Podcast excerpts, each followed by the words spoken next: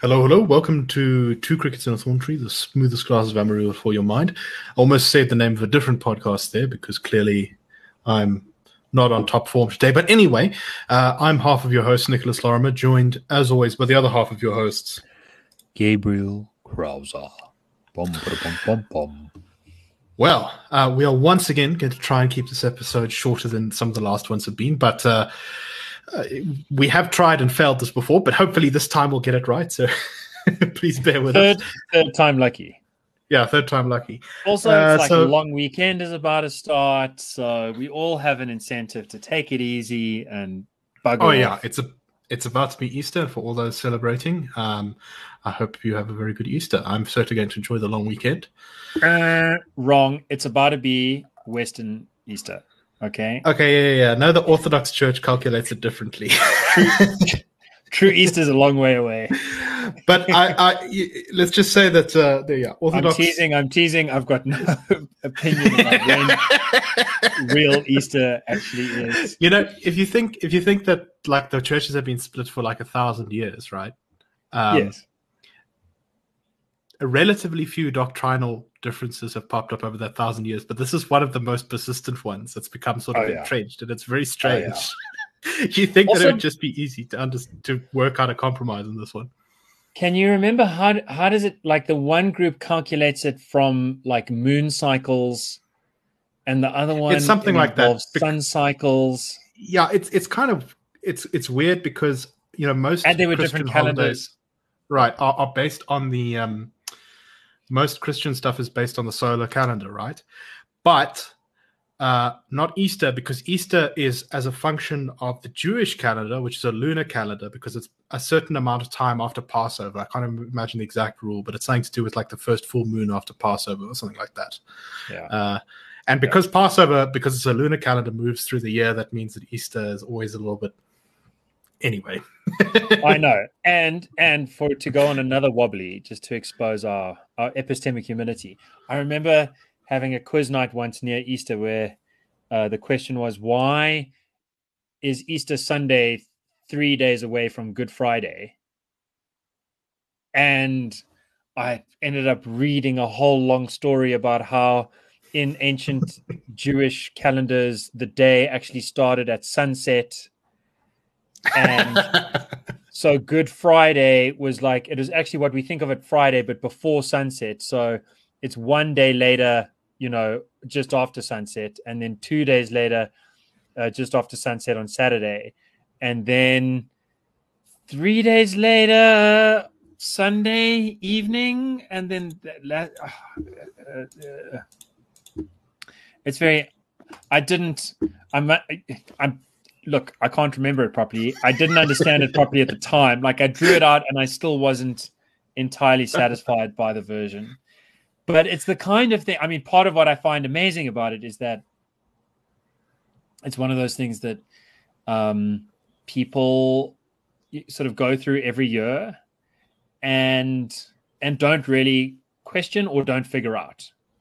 Like Yes. to most people, most of the time, there's like one Easter, and there's three days between Friday and Sunday, and uh, yeah, yeah, that's fine. yeah. And it's and it's always a surprise. It's like, oh no, hold on, that's anyway. Um, we we we we are aiming to to finish recording this podcast before Easter. So yeah, let's see if we shall can we do that. move on? to- So, so, so, uh, uh, updates on the war or Elon Musk first? I think let's do Elon Musk first. Okay.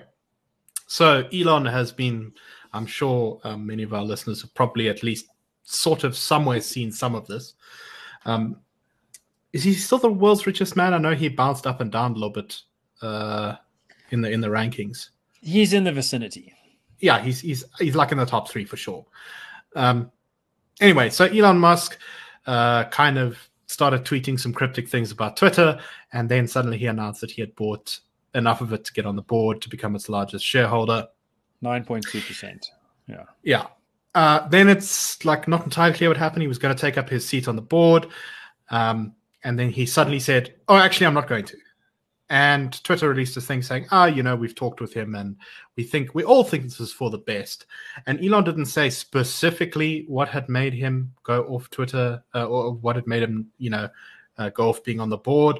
Uh, but some people were speculating in the comments in reply to him saying Elon went in there to to uh, you know have a frank discussion with our with them about free speech, and then they told him that if he's on the board, he has to speak nicely about the company, and he liked that speculation. So maybe that's what happened. At least, maybe that's what he wants everyone to think happened. Anyway, well, well, the other speculate. I mean, the the financial papers are saying if you join the board, then you can't so, buy up more than 14% of the company. Right. So I don't so, I don't think those are those are incompatible. So I think he may have yeah. wanted to go on the board, realized that uh, he was quite distant in terms of viewpoint from a lot of the members of the board, and then decided to change his strategy.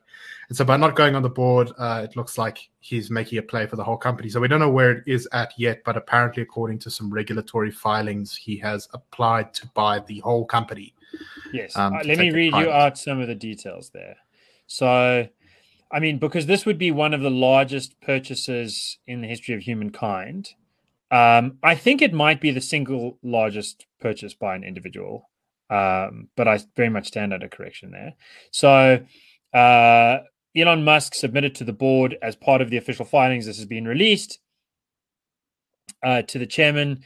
I'm now reading what he wrote. I invested in Twitter as I believe in its potential to be the platform for pre- the platform for free speech around the globe, and I believe free speech is a societal imperative for a functioning democracy.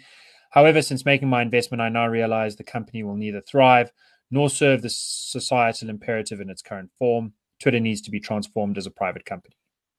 As a result, I'm offering to buy 100% of Twitter for 500 for $54.20 a share in cash, which is 54% more than the day he began investing in Twitter and 38% more than the day that his investment was publicly announced. My offer is my best and final offer, and if it is not accepted, I will I would not need to reconsider my position. I would need to reconsider my position as a shareholder. Twitter has extraordinary potential. I will unlock it, Elon Musk. So uh, to give a sense of scale, I mean, I think that comes out at like fifty-four billion dollars, something truly healthy chunk of change. Crazy, and the reason there's such a big difference, it's like it's fifty percent more than when he first bought it, but only thirty-eight. I mean, thirty-eight percent more than uh, the day after it was announced, was because when it was announced, the share price went up by about twenty percent. But the point is that he's saying he's laying down the challenge, and there's a subsequent letter which makes it more explicit, where he's saying he he wants to run this sort of in the way that um, that Warren Buffett uh, was thinking when he bought into the Washington Post. And Warren Buffett's purchases of the Washington uh, purchase of shares in the Washington Post was on Katharine Graham's version, uh, who was the the chief, the publisher of the Washington Post through the Pentagon Papers and Watergate, through the through the heyday of American newspaper. Uh, um, you know, challenges to to the powerful, to the corrupt, to the mendacious.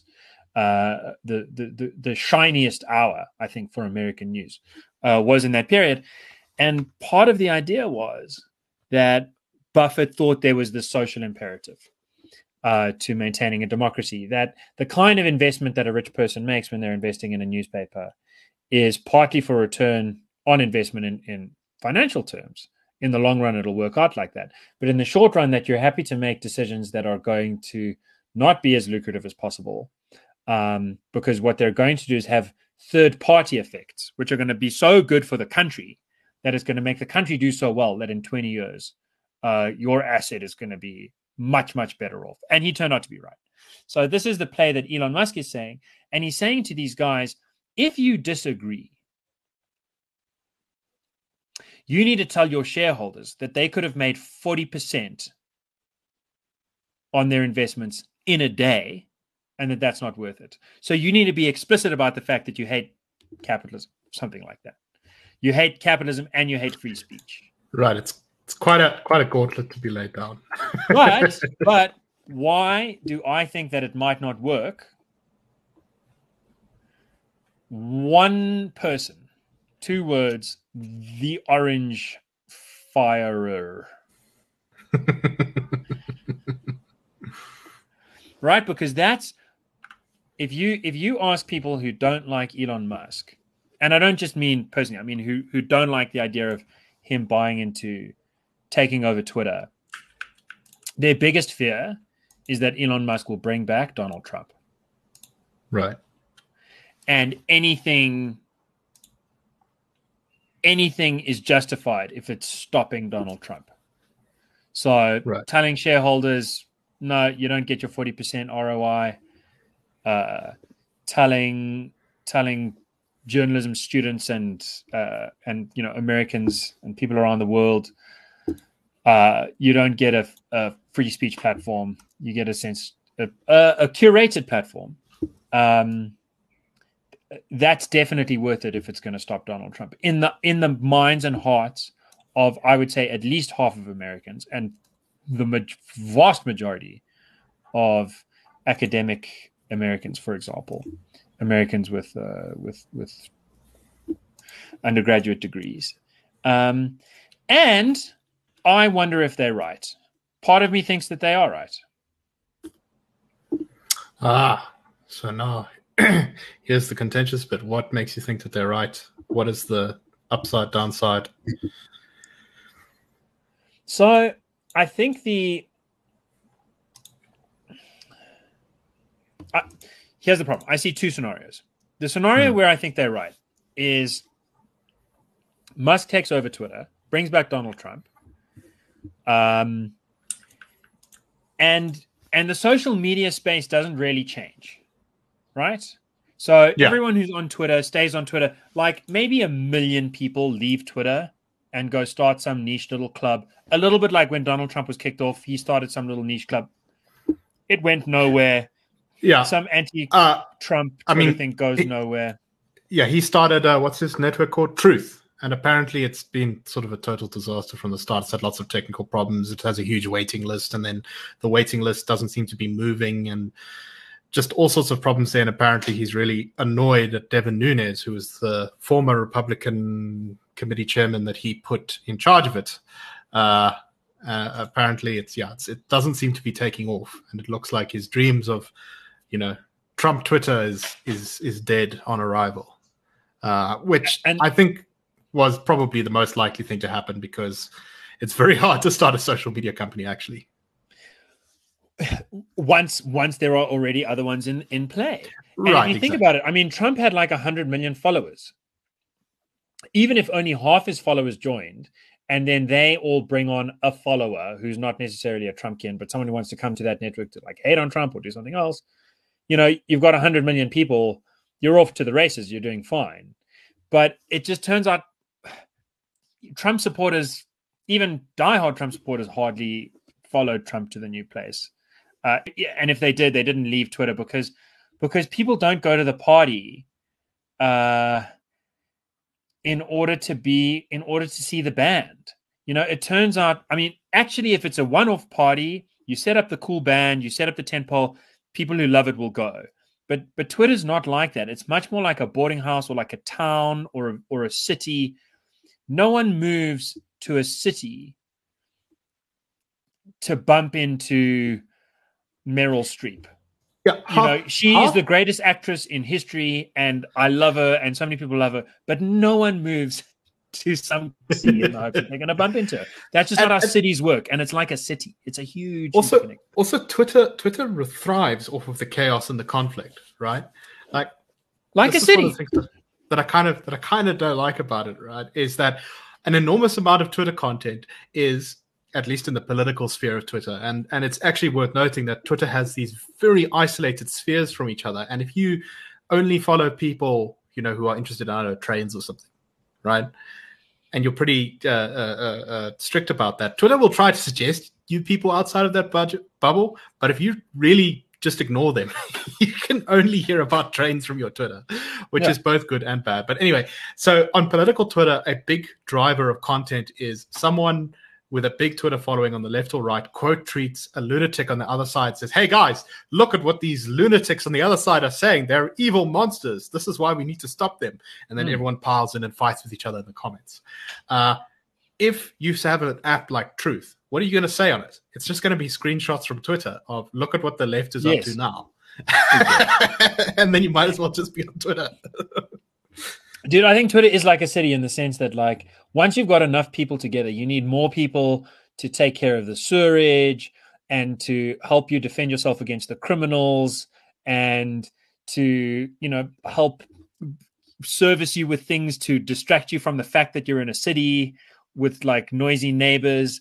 You know, very quickly the presence of all those other people creates problems which can only be solved by more people which is what draws in more people which creates more problems and more solutions it's a wonderful thing. It's a terrible thing. Charles dickens etc etc best of times worst of times. Okay.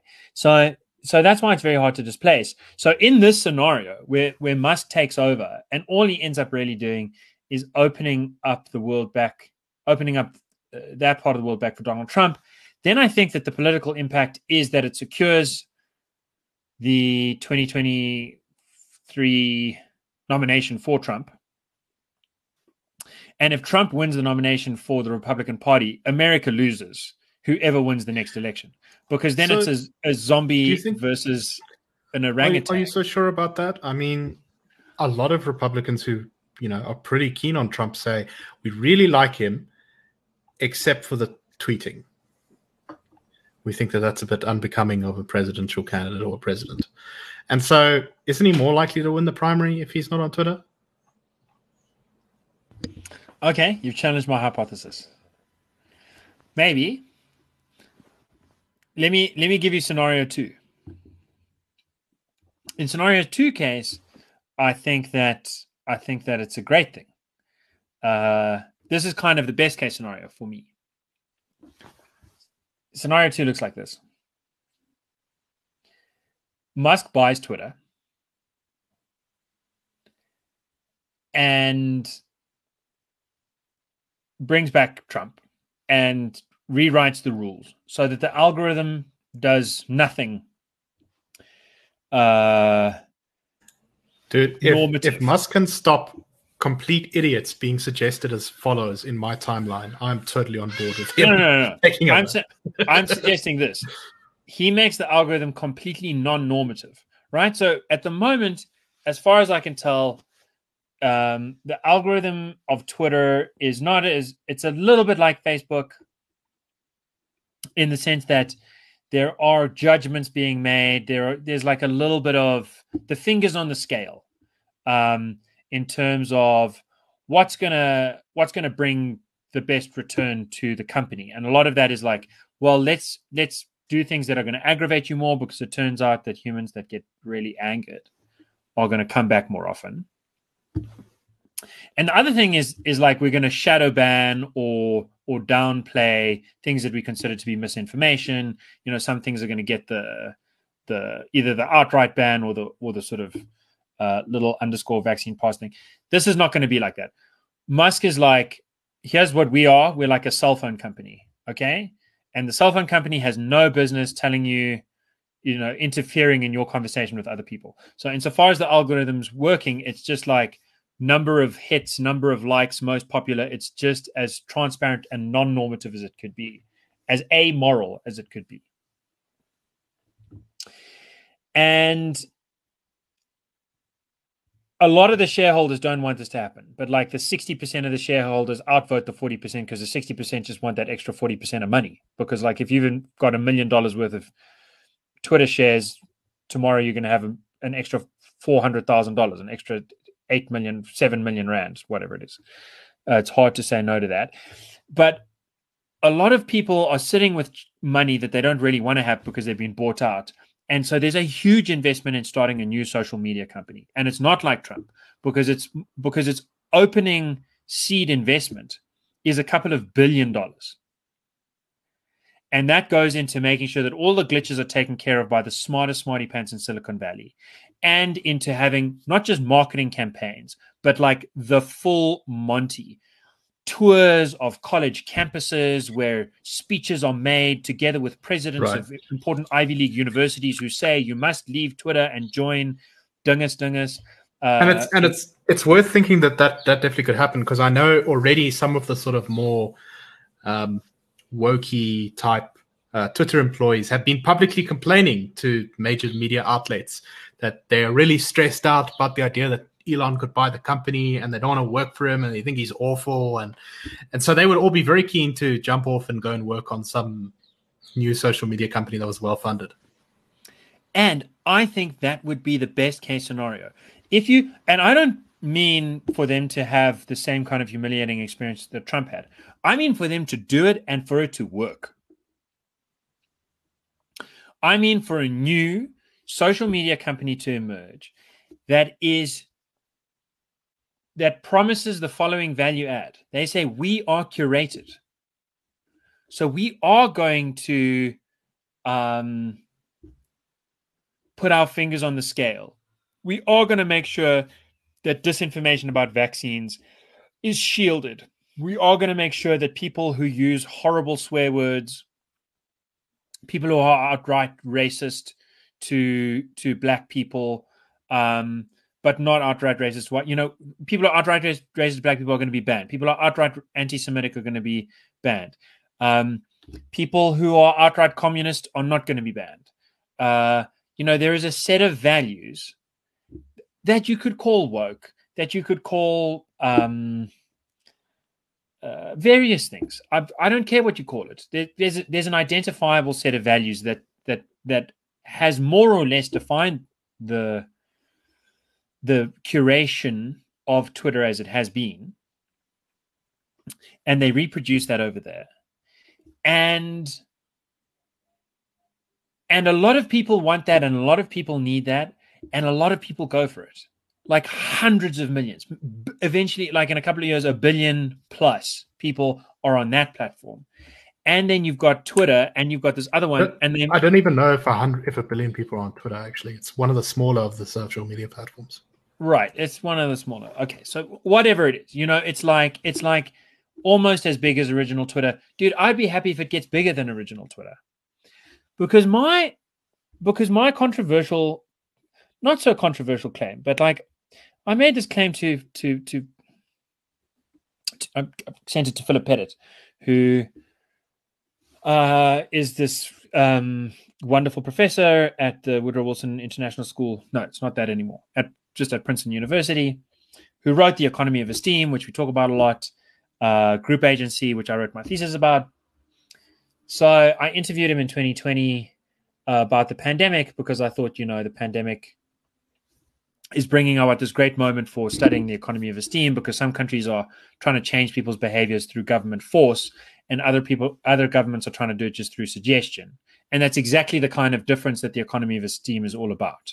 It's like does just suggesting saying this is cool and that behavior is antisocial just saying it just spreading that idea does that actually change behavior? And you know i think south korea japan maybe it shows it does. Let's not relitigate that. The point is we got into this conversation after the interview about um about the economy of esteem more broadly and he said that he, had stopped thinking about it for a time for a number of years because he was so depressed by what the internet had done to the economy of esteem oh, glorious. what, Isn't it- I did mean- he, did he say? Did he say what it was that broke a camel's back for him on that one? Oh, no, I don't think he. I don't think there was one. The thing that yes, the thing that broke the thing that broke him was that he couldn't think of a way out. Because it's like you've got two bad options. The one is to let it be free, and that doesn't work. He says because back in the day, in the medieval period, the let it be free option was better because the real challenge was always that one person would use force to command everyone else's attention. But Yeah, that once very hierarchical, centralized societies, or at least all of the energy in politics was trying to centralize because society was so decentralized. It was like, you know, all the smart people said, well, look, of course the king should have more power because otherwise the bandit lords are just going to ruin everyone's lives. And if that means that he has to tell people what they can and can't say, that's a good thing because then we won't have so much conflict. Dude, I mean, put it another way. Even Jesus said, uh, render unto Caesar what is Caesar's. And he was saying that in the context of Roman tax collection literally being tax farming, where the idea was the consul, like some governor, says to a bunch of hooligans, you guys have to go and collect this amount of gold. Well, and... they buy a contract. They say they say uh, we we're taking this much in in tax. We're taking let's say three hundred uh, uh, denarii in in tax. Um, you buy, you pay us three hundred denarii, and then you have permission to go to this region and shake it out of the local population. so if you can shake out seven hundred, you can shake out seven hundred. Don't tax too much because then they're all going to die and then you won't be able to come and do it again next year. That's the only incentive to not overtax the people. the tax rate is literally however much I can get out of you, and you're still around next year for me to do it again. Okay. That was, and even under that system, Jesus was like, oh, just give to Caesar what is Caesar's. Because the alternative is you know is is is is is is, is anarchy so i hear you but i but i think part of his point was that just just in terms of how communication worked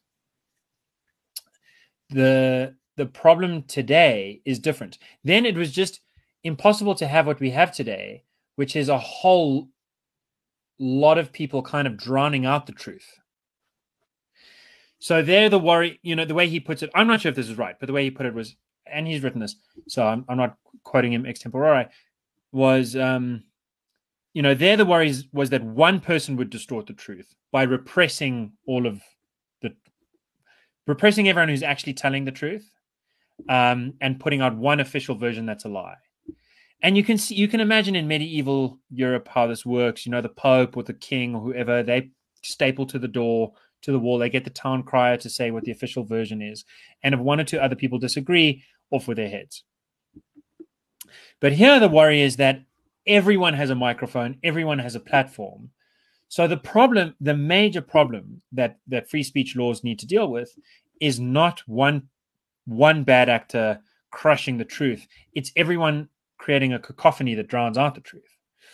And there, the free speech let every voice speak its truth uh, idea that worked in the 19th and 18th century when the American founding fathers were coming up with this, when before that classical liberals of the Enlightenment were coming up with it, that doesn't work anymore because of this technological shift. So he was like, regulation is not going to work because governments are likely to just regulate with the fingers on the scale to make things better for themselves. As clearly, you know, the Chinese are kind of the best example of that. Um, right. Uh, and freedom is not going to uh, work. so let me give you an example of what the sort of nightmare version of the other one looks like. Um, so the politics board, or the politically incorrect board, as it's officially called, of 4chan. Uh, what was the great discussion, the great argument that was being had on the on the day that um, that Russia invaded Ukraine? It was, um, guys, we need to work out whether the Jews control the Russians or the Ukrainians, so we know which side to back. because the more Jewish side is is the is the bad is the guy, bad obviously. One. So there was someone who said, "Oh, you know, um, Azov battalion that shows that the neo Nazis are on the side of Ukraine, therefore we need to back them." And then the other side was like, "No, no, no, no, no. You see, Putin is actually Uh, uh, uh, Putin is actually standing up to Jewish global tyranny and all the just like mad anti-Semitic conspiracy. Yeah, dude. Then some then someone said no, Putin is a Jew. So we've yes, yes, and Ukrainians. They said, and someone and else said no, like Zelensky a, is a Jew. And so we've so, got. To... and that's and the esteem market. There's there's no barrier to entry, unfortunately, right? Anyone can log yes. in. Can uh, you don't log in even. You just you just can post. You can post whatever you want. You can even pretend to be several different people, which is what people do all the time for fun to cause chaos. It's like the most free that free speech can be because you don't even have, um, you know, an identity. Stable you're identity, completely yeah. anonymous unless you want, unless you don't want to be. Yeah, you, you're, fact, you're identified as you volunteer.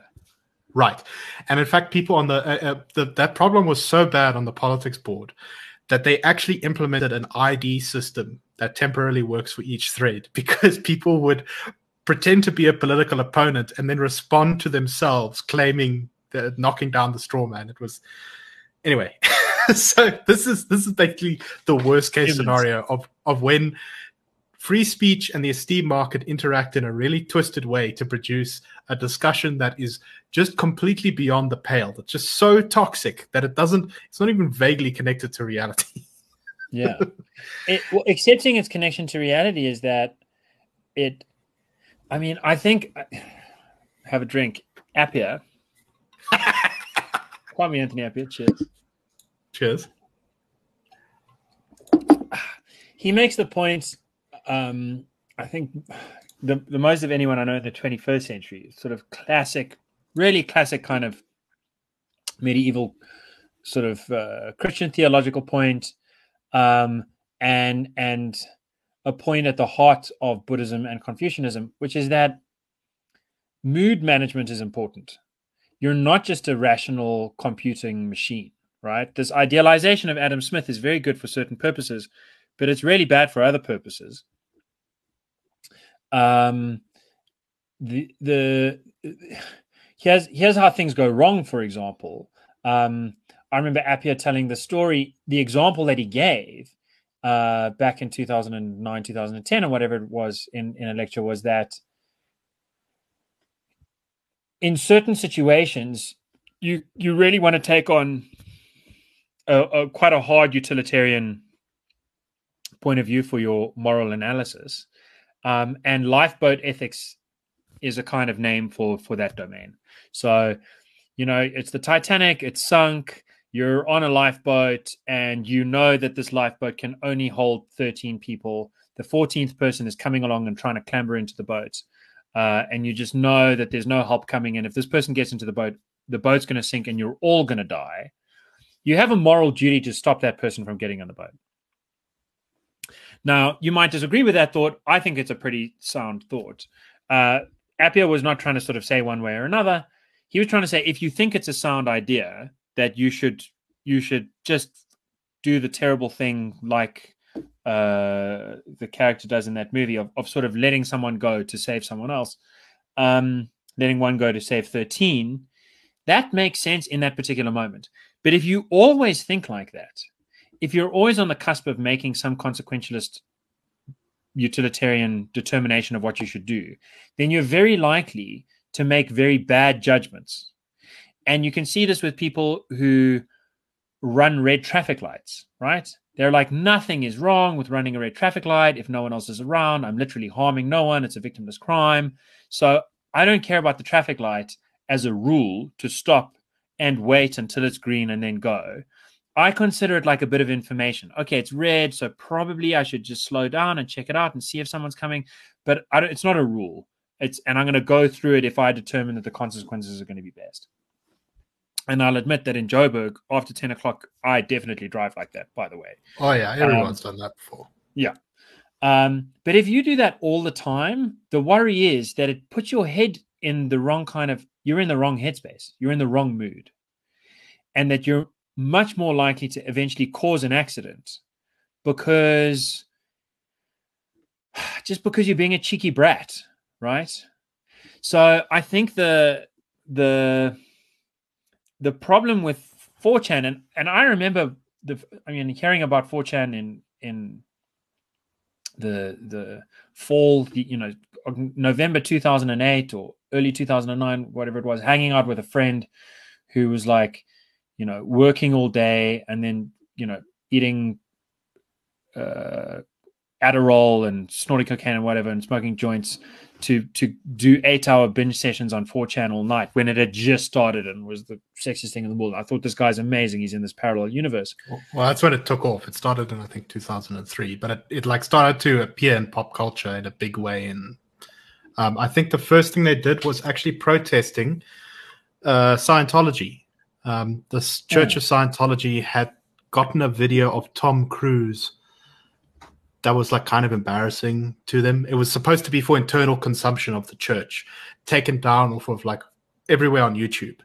And random people on 4chan, this is where the anonymous, the whole anonymous hacker thing started.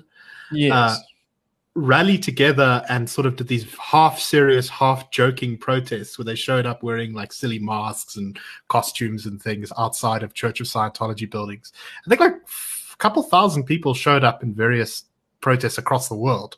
Uh, you know, not huge. So crowds, I, I, like, I think that they, they, they eventually got huge crowds. I think that was later. Um, I think that's closer. That's Obama's second term. That's close to the election of Trump. This is Obama term. Obama's just been elected, but V for Vendetta has come out, and so the, the anonymous mask is around, and this is part of the thing. Okay, the, the the point of that story is that I could see it a little bit in him, and and this is what he liked about it was that you plug into it you plug into this esteem market where where it's just outrageous, where it's all about the lols, it's all about humiliating other people, um, and and then you unplug, and you come back to reality, and you can be really sweet because you've sort of vented catharsis, uh, um, as Aristotle might have said. You you you you know you've pricked the wound, and the pus has come out, and your your toxic emotions have been released and so you're back to a very stable state uh, of being. That's a nice idea. And of course, sometimes we play video games. I definitely play sport. Part of the reason that I try and play sport at least a couple of times a week, if I can, is that I do think that uh, it's nice to release some of my manly rage on like a volleyball or a t- like awkwardly gangly. Like I'm not very good at it, but whatever. I, like I need to sweat a bit. But the thing is about yes, the thing about that esteem market, which is really rewarding the worst kind of behavior, is that you might get into it, and for a while you get into this mood, and then you unplug. Eventually, you just become the guy who like cruises through. You become like a ta- a Joburg taxi driver. You're like deliberately driving up the road the wrong way through the red traffic Yes. lights, like plowing through people's gardens, destroying their So- dogs, killing old ladies, That- like, you know, and you still don't the- care. people on unfortunately are actually aware of this and and they sometimes have made memes about this very fact one of the things that people used to do to kind of provoke outrage was pretend to be neo-nazis right they'd say ah you know uh, hitler did nothing wrong uh, the holocaust is a lie something like that like just And totally it's catharsis. It's just it's just an act. They just pretend. right they and it was it was just to annoy it was just it was just to annoy people. and upset people because it was kind of funny but the problem was actual neo-nazis looked at this and said man these people are our brothers we should all go there so before you knew it it was actually a community of people who weren't just trying to make people upset but very genuinely believed this stuff and like were deep down the conspiratorial rabbit holes and were completely obsessed with you know the Jewish plan to take over the white race or whatever the hell they're, they're into these days.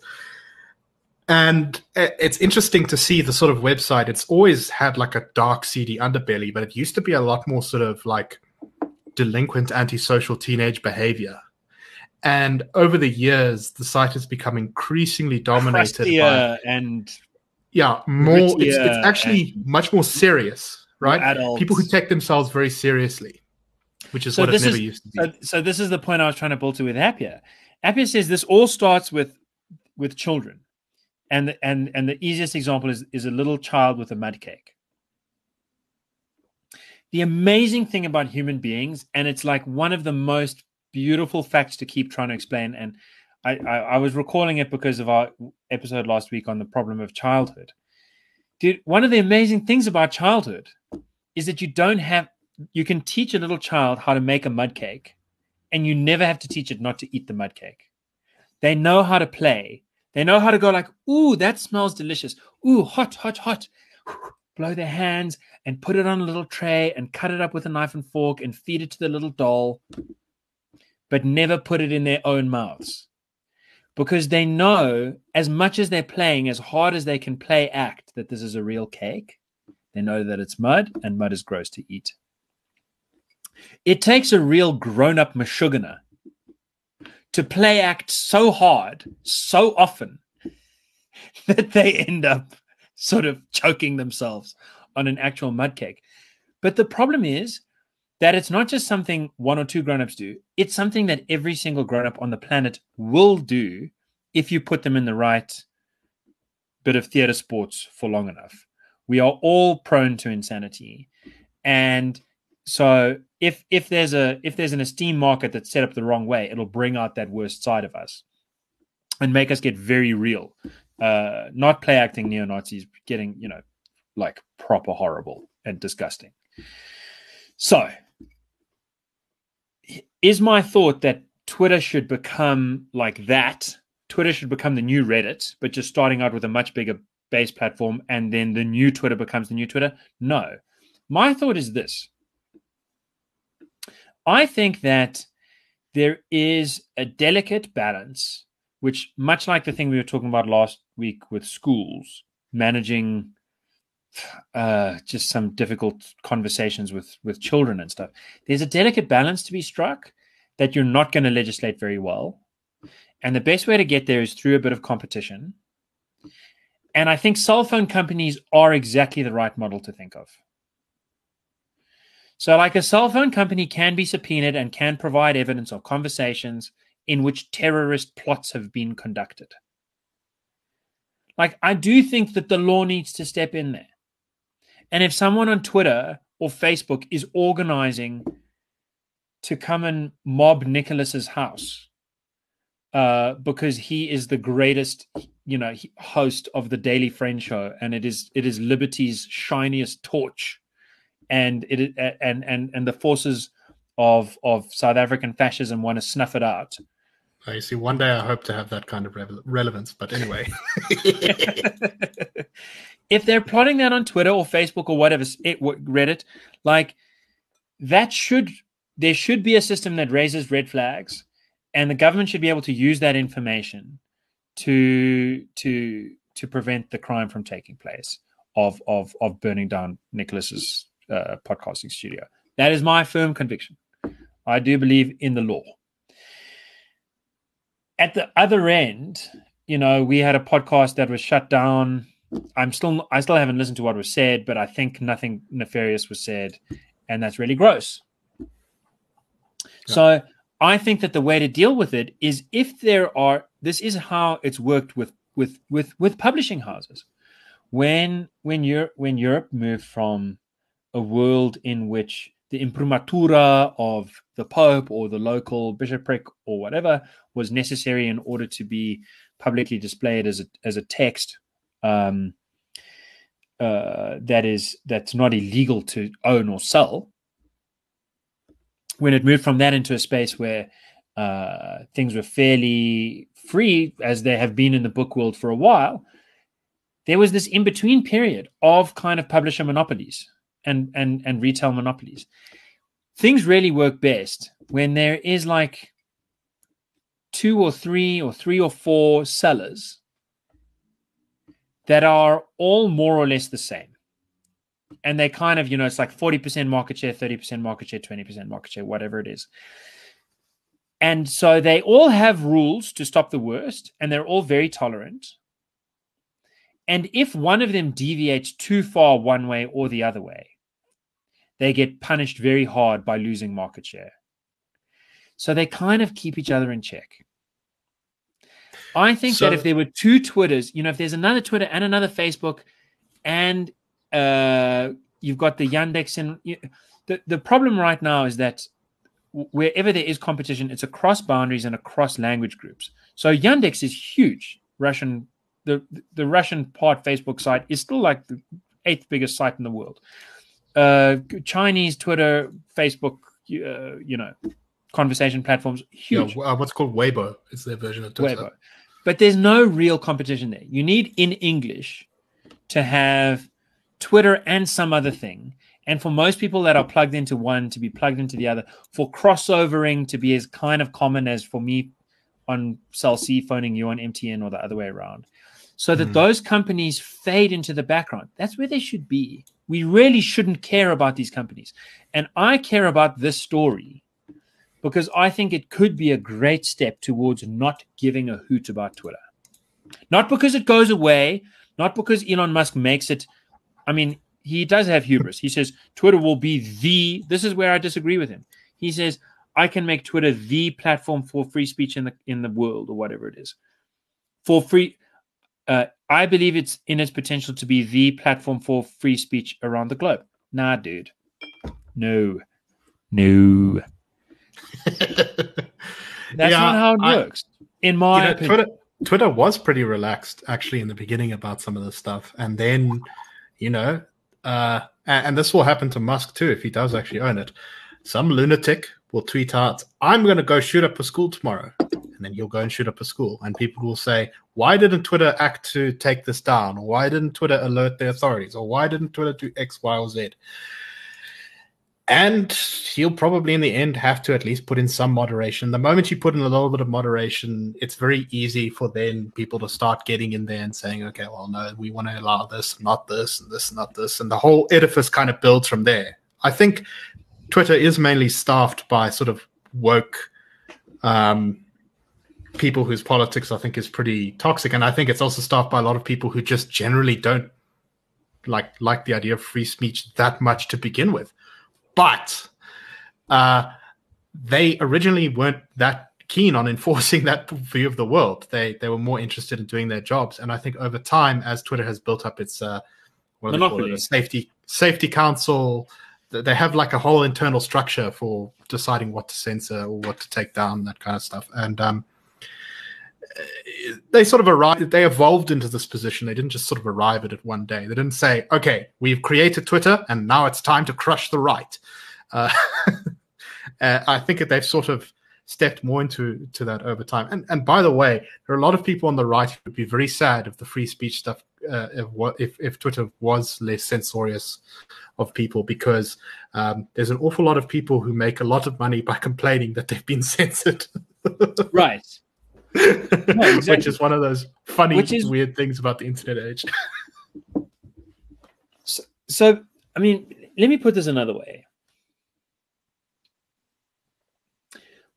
Did books did did the novel do best when most people were discovered were having heated discussions about which publishing house is too censorious and which one is too lascivious, licentious, I beg your pardon. No, of course there are little titillating, you know, there's uh D.H. Lawrence's Lady Chatterley's Lovers, which was, you know, too hot to handle, and then it was allowed. And I remember an ex-girlfriend reading that to me in the bath, and it I was I I I, I, cou- That is such I- a Gabriel anecdote, my god. and I thought this book is not nearly as interesting as just like what every teenager is kind of figuring out about life at a, at a certain late teenager stage. One hopes.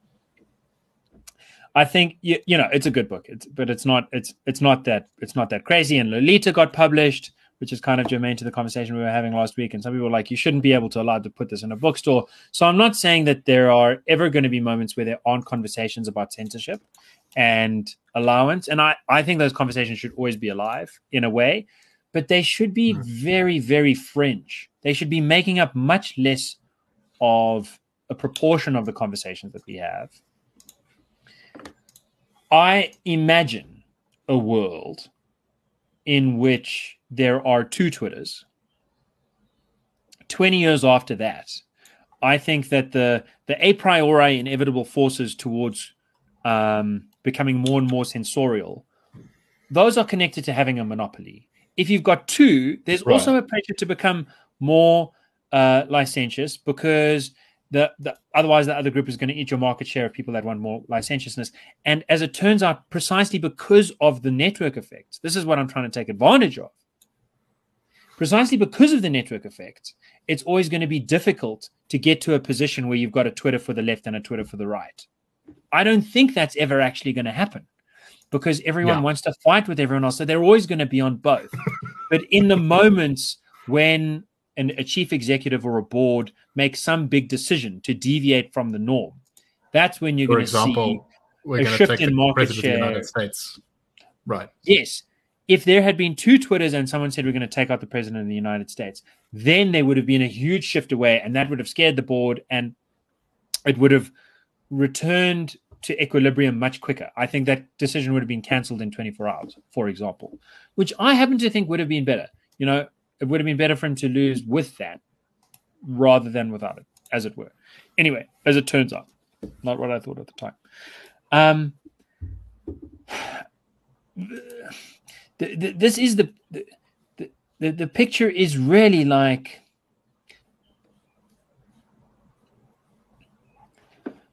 it, it really is kind of my my sort of belated Le Mort d'Escalier comeback to Pettit, uh, which is that which is that the wrong way. It just turns out you've got this choice, and I had been talking myself into the position for years and years of thinking that these guys have to be like publishing companies. They have to take much more responsibility, like editors, like newspaper editors. They really have to take much more responsibility for what they're putting out there than they do. Newspaper editors should not be getting away with any of the stuff that they're doing. But instead, I now think that the, that the ideal would for them to be would be for them to be like like cell phone companies. And the contrast is this: in the case of newspaper editors, when newspapers are doing best, you are talking about the newspaper as a group. Whereas when publishing houses, cell phone companies, etc., are doing the best, you're talking about the particular conversations and the individuals having those conversations. So I never want to think of a day where there's like Twitter is like the Washington Post, like Twitter broke the story. Twitter was brave enough to do this, or Twitter was too courageous, too cowardly to do that. That should never be the historical footnote to some important moment. It should always be, you know, this person said this, that person said that on Twitter, on Facebook, on look. MTN, I think it's on Cell C, on I think it's who cares? Who cares who published F. Scott Fitzgerald, Great Gatsby? Who cares who published uh, you, the first folio of Shakespeare? Who cares uh, about any of that stuff? We really Look, care I about. think, I think. I think. Um, uh, one thing I just want to add here is I have a view that it actually, even though we talk about it, matters a huge amount. You know, um, one of the big things that was censored by Twitter in the lead up to the 20, uh, 2020 election was the story doing the rounds about Hunter Biden's laptop. Uh, Twitter said that it was a kind of unproven election meddling, Russian false was- information, whatever, and they they blocked it from being linked to. Right. The truth is, even though Twitter worked to censor it, and I think a bunch of other social media companies did as well, the story did actually, you know, kind of get out there to everyone who was listening. No, dude, um, I disagree. I, I think I, the Hunter. No. I, I, I, I saw. I mean, I didn't read about it in any way except Twitter. they everyone was talking about. That's all they were talking about. They were either talking about like how it was good that it was censored, or how it was bad that it was censored, or, whatever. Um, I, I, really don't okay, so, think that social media platforms have the power to. This is my, my point: is that the internet is actually already there are no true monopolies especially on information. There's a thousand holes in the bucket, and everyone can get their. Uh, I mean, you know, I see more more comments uh, online that come directly from Alex Jones, even though he's been banned off of, you know, even the App Store, and yet I still see stuff straight from his show uh, uh, in comment sections around the world. So I think that actually there is no such thing as a true monopoly. That doesn't mean I disagree with you, by the way. I do think two Twitters would be a very good thing. Uh, I just don't think it's that they're they're as important as a lot of people make them out to be. Right. So so I don't use Twitter, so I'm probably exposing a little bit of my foolishness. Um, and thank you for checking. I that. stopped using it in 2020 and only went back onto it because um, the war, it was the best yeah. place to see stuff because of the war. Yeah. So I think the Hunter Biden thing sort of connects to this ancillary point I'm trying to make, which is I think there really was a huge. If you play, if you wind back, so it turns out that Hunter Biden's laptop was real and that it's got a lot of damning evidence, etc., etc. Yeah, really, All of the really embarrassing for the social media companies for sure. First, hmm, the newspapers. So the New York Post carried the story, and the New York Times cut them. And it is a little bit like I think also the Wall Street Journal didn't touch it either. Uh, I may be wrong. Wall Street that. Journal didn't touch it. New York Times said this is actively fake news. New Yorker said it's actively fake news. The reason I'm contrasting those two is because it reminds me of the, the battle between the Washington Examiner and the Washington Post in the 1960s. Uh, is a little bit like the battle between the New York Post and the New York Times in the 2020s, in the sense that the New York. This is this is newspaper arcana, but if you if you give me five minutes before we hop onto the war, after World War II, the Washington Examiner was an interesting newspaper. It sort of emerges into a world where some fiscal conservatives were irritated by Franklin Delano Roosevelt, who became president after the Great Depression in the 1930s and promised the government would solve everyone's it. problems right during during the Great Depression by some accounts exacerbates the Great Depression. I I'm still like Milton Friedman. I think the the Federal Reserve did the worst. Um, but FDR comes in and he says, you know, big government, big New Deal, uh, it's going to be great. And he's so popular that it's hard to go against him. But people still do. And it seems like he might be displaced. But then World War II comes and he becomes sort of baby Jesus. Uh, you can't really criticize him out loud. And so people who Americans who want government to be smaller become uh, a little bit like closeted homosexuals of Victorian England. You know, they all know each other. Most of them are fabulously stylish. They have great parties together, but in public, they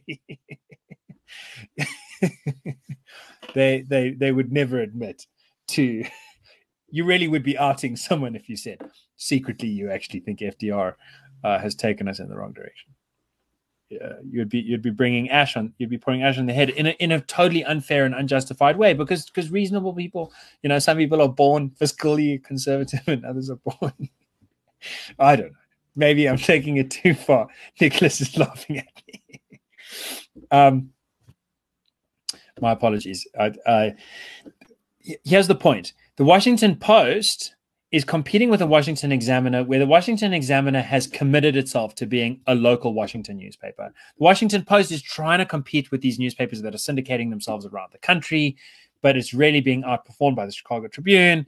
Uh, and the New York Times and uh, McClatchy sort of uh, uh conglomerates that that you know buy the best journalists in the country's most famous columns and and sort of pull them together in uh, what look like local newspapers, but that are really just a sort of local face on a national uh, uh, background conglomerate. And there's a few others. Okay, so the Washington Examiner is really trying to be local as lacquer, and it's pretty good at it because it's in Washington D.C. and that is the center of power, and so it's good at getting the smut.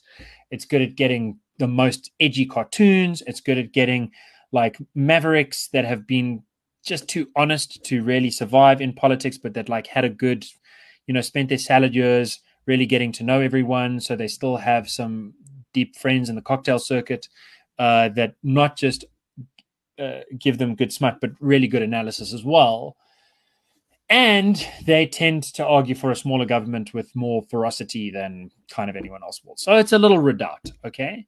And the the the wash then it flips the other way. It goes a little bit lefty at times, but I don't want to say that's the main thing about it. But it, you know, it'll it'll it'll publish these sort of maverick fiscal conservatives in a way that is difficult to get away with in this particular sort of FDR golden era. Things shift quite a lot after the war but what doesn't change is the sense that is this very simple version, which is where the analogy is tightest, that you've got highbrow Washington and lowbrow Washington. And that's the difference in the New York Times and the New York Post. The New York Times is read around the world. It's got, you know, Princeton's Nobel Prize winning economist Paul Krugman as their main economics writer. It's got David Brooks, the sort of best selling uh, kind of soft liberal, wonderful thinker as their main uh, kind of social affairs, uh, social analysis columnist.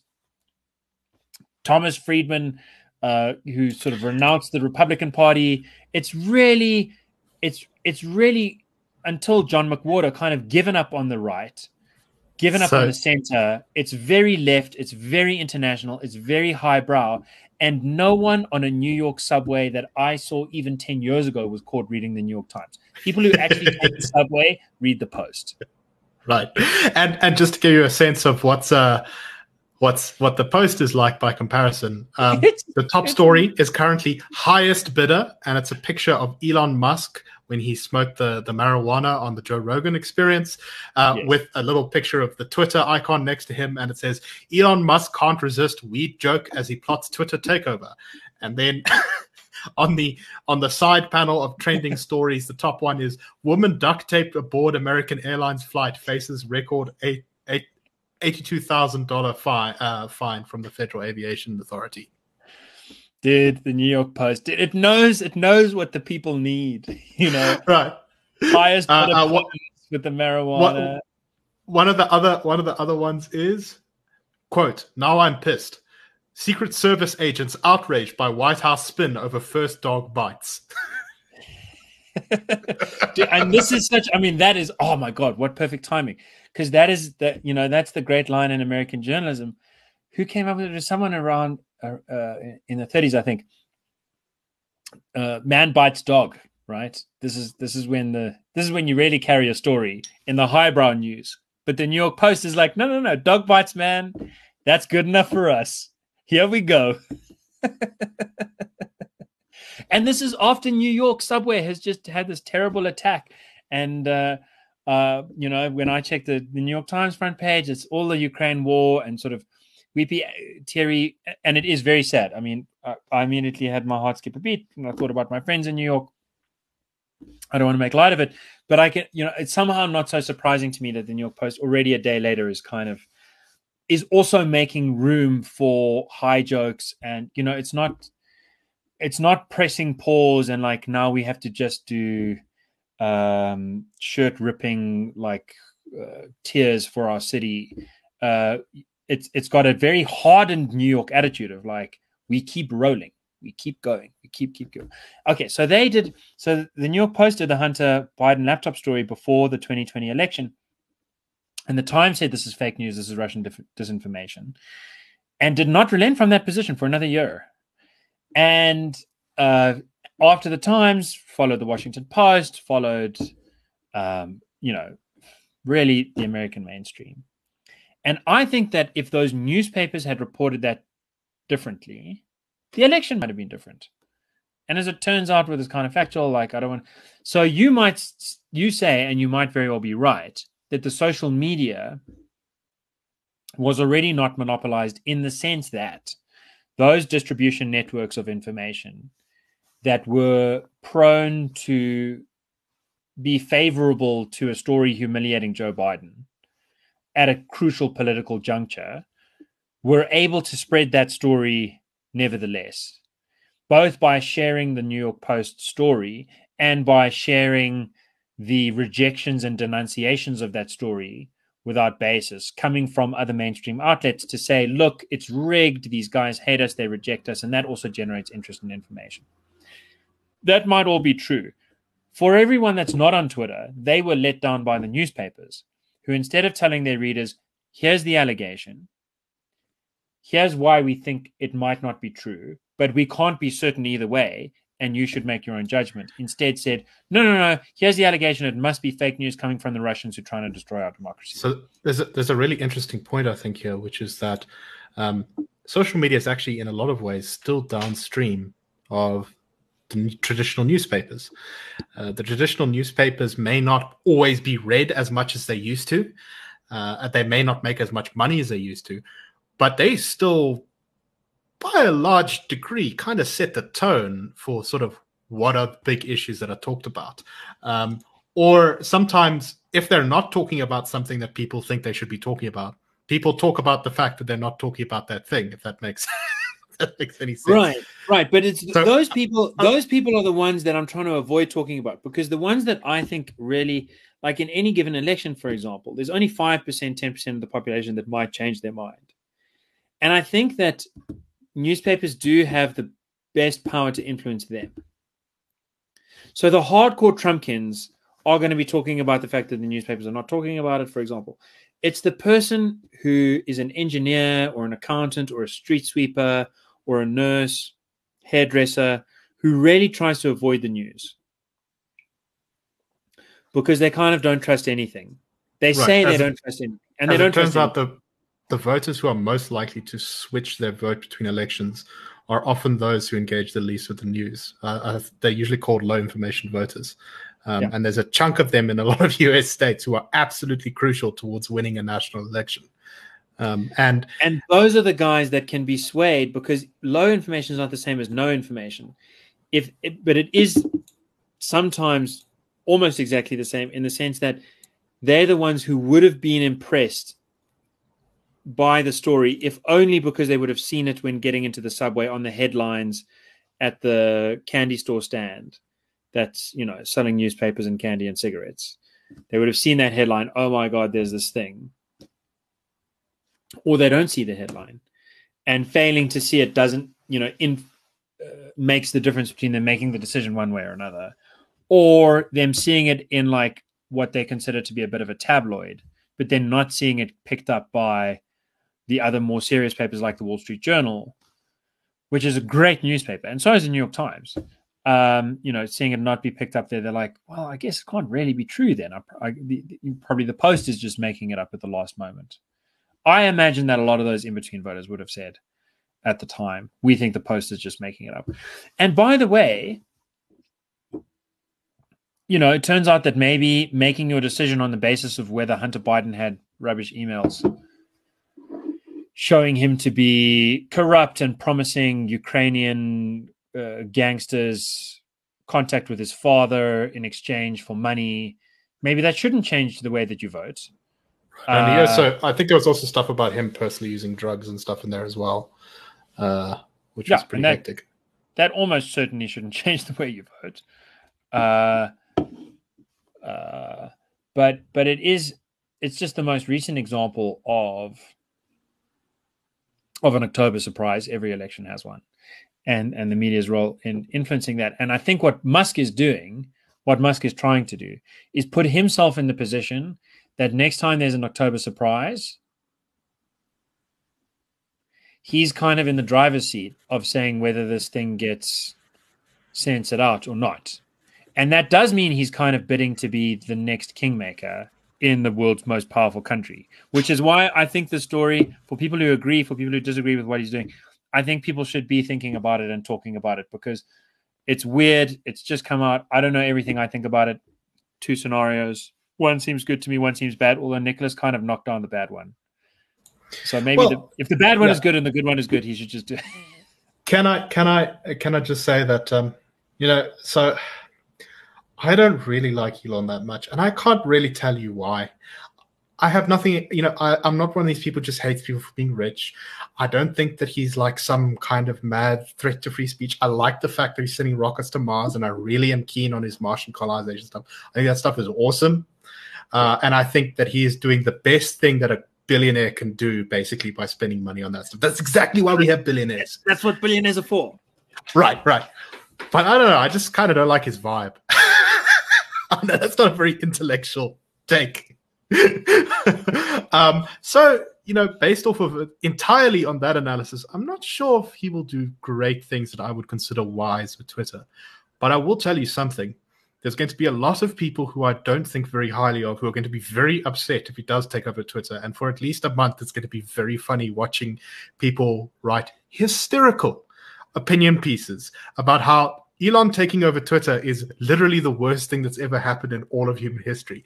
And I guarantee you, if he does take over Twitter, there will be people three years from now who will be blaming literally everything that's gone wrong in America on, on Elon Musk taking takeover. over Twitter. yeah, dude, and that, we, are, we are nowhere near the end. If if if the goal is for Twitter to be something that that people don't even realize they're using, like, I don't even realize that I'm using Vodacom on my cell phone. The only time I know it is like when my phone got stolen I had to go get a new SIM card. I was like, oh, I guess I'm on Vodacom because I can't go to the MTN store, right? For Twitter to get to that stage, which I think that's the, I think that's what we need to aim for. It's not going to happen in three years. It's not going to happen in five years. It's going to take a generation or two. But you know, if we ever have grandchildren, I would love. I think that the world would be in a pretty good place if all I knew was that in like 50 years, it's like Verizon versus T-Mobile. Like there are adverts on TV, but really, no one cares. It's like less important than whether you buy a Mac or a PC. Like a like who cares? You bought a Dell or an HP. Are they even different companies? Uh, you you got a. I don't even know what the other computer. What is my computer? My my computer says HP, so I guess it's an HP. Like who cares, right? That's that's not going to happen tomorrow. Um, I just I I think that it'll happen quicker if if Elon manages to if Elon Musk I don't want to call him Elon if Elon Musk pulls this off. Yeah, look, the more Twitters there are, I think the better. I definitely agree with you on that point um, because uh, I think that the free market, in a lot of ways, is the best way to solve the free market, and some nudging of the ST market are the best ways to solve a lot of the problems that we have at the moment, rather than you know the heavy hand of the state. And if Elon can pull off a um, big change uh, to you know how the social media environment works, if he can kind of break up that feeling that social media is dominated by a whole bunch of people who all act and think the same, right? Because that's definitely the perception on the right now, is that the social media is all run by kind of uh, left wing, uh, sort of east west coast woke people, and if Elon Musk owns one of the social media companies, he is 100% going to change that, and uh, I think that that that would be very good. Um, it would get it would break up this feeling that you know all, all social media is against us that a lot of people on the right have. Uh, and I think that would also lead them into having a less sort of conspiratorial oh. crouch. Yes, yes, please. So, so like good luck to Elon. Can I just dwell for a moment on conspiratorial crouch? Is that I mean, so I, it's like the mood that, like, if a human monkey is like on a camping trip or you know, and you're in the woods and you drop your pants and you're making a poo and you're crouching. Like that is the most paranoid that a human like you are so paranoid. So that's the conspiratorial crouch that like so many conservatives are unfortunately always stuck in. They're they're like neuron neu- their neurons are firing in the same pattern as a person pooping in the woods. Let it be over.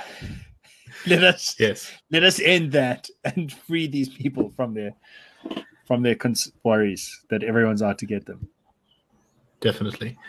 Um so good luck to Jan. now we could move on to the next topic but we've already gone an hour and 15 minutes so i really do think we should call it there. Uh do you have anything to say in uh i'll, I'll time it in five minutes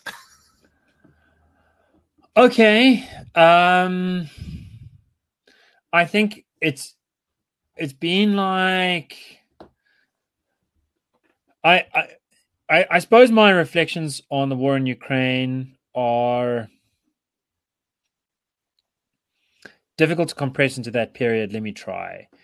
The the key humanitarian incidents in Bucha, Mariupol, uh, what is it, Dagestan? There's a couple of places where uh, um, yeah, there's another one I think in the east somewhere or in the north somewhere. I can't remember what it's yeah. called. It's got a name with a B, I think. Yeah, it, that's not I, Bucha. Not yeah, Bucha is one, but I think that my own view is is that I haven't seen enough evidence to make up my mind one way or another. Uh, I think that's controversial. In the English media, as far as I can tell, everyone's made up their mind uh, that what happened is that Russians killed Ukrainians in extrajudicial ways in very terrible ways, so on and so forth. The chemical attacks in Mariupol is very different. Even a lot of you very pro-Ukrainian people. Yeah, the like, Ukrainian government itself has said, "Ah, oh, we don't know about that." Hey. Yeah. So I I I really am. You know, I've been on South African radio and TV enough times when like everyone in our Twitter sphere and professional media had made up their minds that some incident was racist. And I'd said, let's get some more evidence first. And those were not nearly as serious in the sense that, well, you know, some of them have been murder trials, uh, but some of them have not been. None of them have been mass murder. Uh, so this is more serious, and I and I understand that as it gets more and more serious, it's harder and harder for people to um, insist on patience. Um, I do think it's a good idea to insist on patience. I, I also think that there's going to be an important distinction to make, which is that in a proper country, uh, the law should be more reliable. In other words, if the law finds someone guilty, it's more likely to be the case that they're guilty. Innocent, likewise. In a situation of war, it might be the case that there's insufficient evidence to to find war uh, violations of, of basic human rights, uh, but that nevertheless a lot of reasonable people say there have been such violations because in the conditions of war it's harder to gather evidence. At the same time, it seems like um, investigators have arrived kind of earlier than ever, uh, who might be able to get corroboration for some of the claims that are being made. Um, I was initially, for example, totally persuaded that the satellite footage of the bodies laid out in Bucha were corroborating evidence uh, because that satellite, ed- satellite evidence purported to show that those bodies had been laying out there for like at least a week or whatever it was during Russian occupation. But subsequent uh, evidence that I've seen about like who owns the satellite company, what it would take to fake the dates for the for the footage to be real, but just the little date, which is like just a little kind of superimposed picture, uh, to be jiggered, uh, and yeah, that made me think. You know what? I'm actually not convinced. It doesn't cross the reasonable doubt threshold. I still have some reasonable doubts. Um, that's one thing. The second thing is that in terms of who's winning and who's losing, I think our conversation last time about the war, you you said 70 30 in favor of Ukraine. I said 50 50. My theory was that Russia was spread out like five fingers across the country and that it could gather up into a fist, it would be uh, winning, but that if any one of those fingers was snapped, it wouldn't be able to gather up in a, into a fist and so it would lose. I feel vindicated in that judgment. I think the withdrawal of the Russian troops from the north, uh, you know, from on the on the clock from like eleven o'clock till two o'clock, uh, put it in a good position uh, to redeploy those troops and go for a much more conventional style warfare. In fact, this sort of Napoleonic trick, which I said that they were on the wrong side of, they now seem to be on the right side of it seems to me like Ukraine is unable to redeploy vast numbers of its troops. I think they've been able to maybe move 15,000, but Russia's been able to move 60,000. Uh, and so this is exactly the trick of Napoleon that I was saying Russia was on the wrong side of, now it's on the right side of. And that trick is to, uh, you know, if Russia's got less troops and relatively similar kind of tech in a lot of ways, uh, what you really want to do is split your opponent and have your forces concentrated against a part of your opponent, a, a, section of your opponent's forces. So if you've got 10 and they've got 10, you want to divide them into five and five and then have eight of yours go against five of theirs and then two of yours tie the other five down. So eight against five, you've got a huge numerical advantage in that domain. That does seem to be the trick that the Russians have pulled off. Um, I think that their official version is that they withdrew as a gesture of goodwill. I don't think that. That is their official version. That strikes me as crazy. Yeah. uh, the American, the yeah. Ukrainian official version is that they were driven back. That's also crazy, um, as far as I can tell. Uh, so I think that it was 50 50, and that if they had stuck with their, you know, five finger strategy, it would have been very easy for them to lose, very easy for them to win, but very easy for them to lose. At the moment, I think it's shifted from the day that they withdrew. I thought it's 80 20 in their favor. In fact, when I say 80 20, I'm trying to sort of build in a lot of a lot of epistemic humility because uh, you know my my knowledge of military strategy is limited to reading a handful of books and they have kind of been tangentially about military strategy. They've mainly been history books about wars. Uh, I've never taken a class uh, explicitly about it, so so maybe that's appropriate, but it's but it's also like inappropriate in a way because as a layman, I feel kind of in this strange place where I think the Russians are bound to win. Uh, and and it's been giving me strange dreams, like nightmares, and and I think that, and I think that I'll finish on the so first thing. What okay, so Second thing is sort of how's the military strategy going? First thing is how's the humanitarian crisis going? And I do sound like a Russian apologist. I know that. You know, I'm saying on the humanitarian crisis, I'm not condemning anyone because I don't know. Well, I just don't. And that is where I'm sitting. And I know that's not going to be popular. And on the second thing, where's the military strategy going? I think Russia's winning. Uh, I'm sure some people will, think that's not right. Definitely have had meetings with people who, you know, if you if you say you think the Russians are winning, they interpret that normatively rather than as a mere description about how things are going. Um, on the third category, I'll just say about sort of Western Western response. Two things. One is that I think America really is setting up a very terrible thing to do with a bond war in 10 years' time and let's talk about that another day. Yeah, um, that needs a full episode. Yeah, I had a nice listen to a podcast from Larry Summers.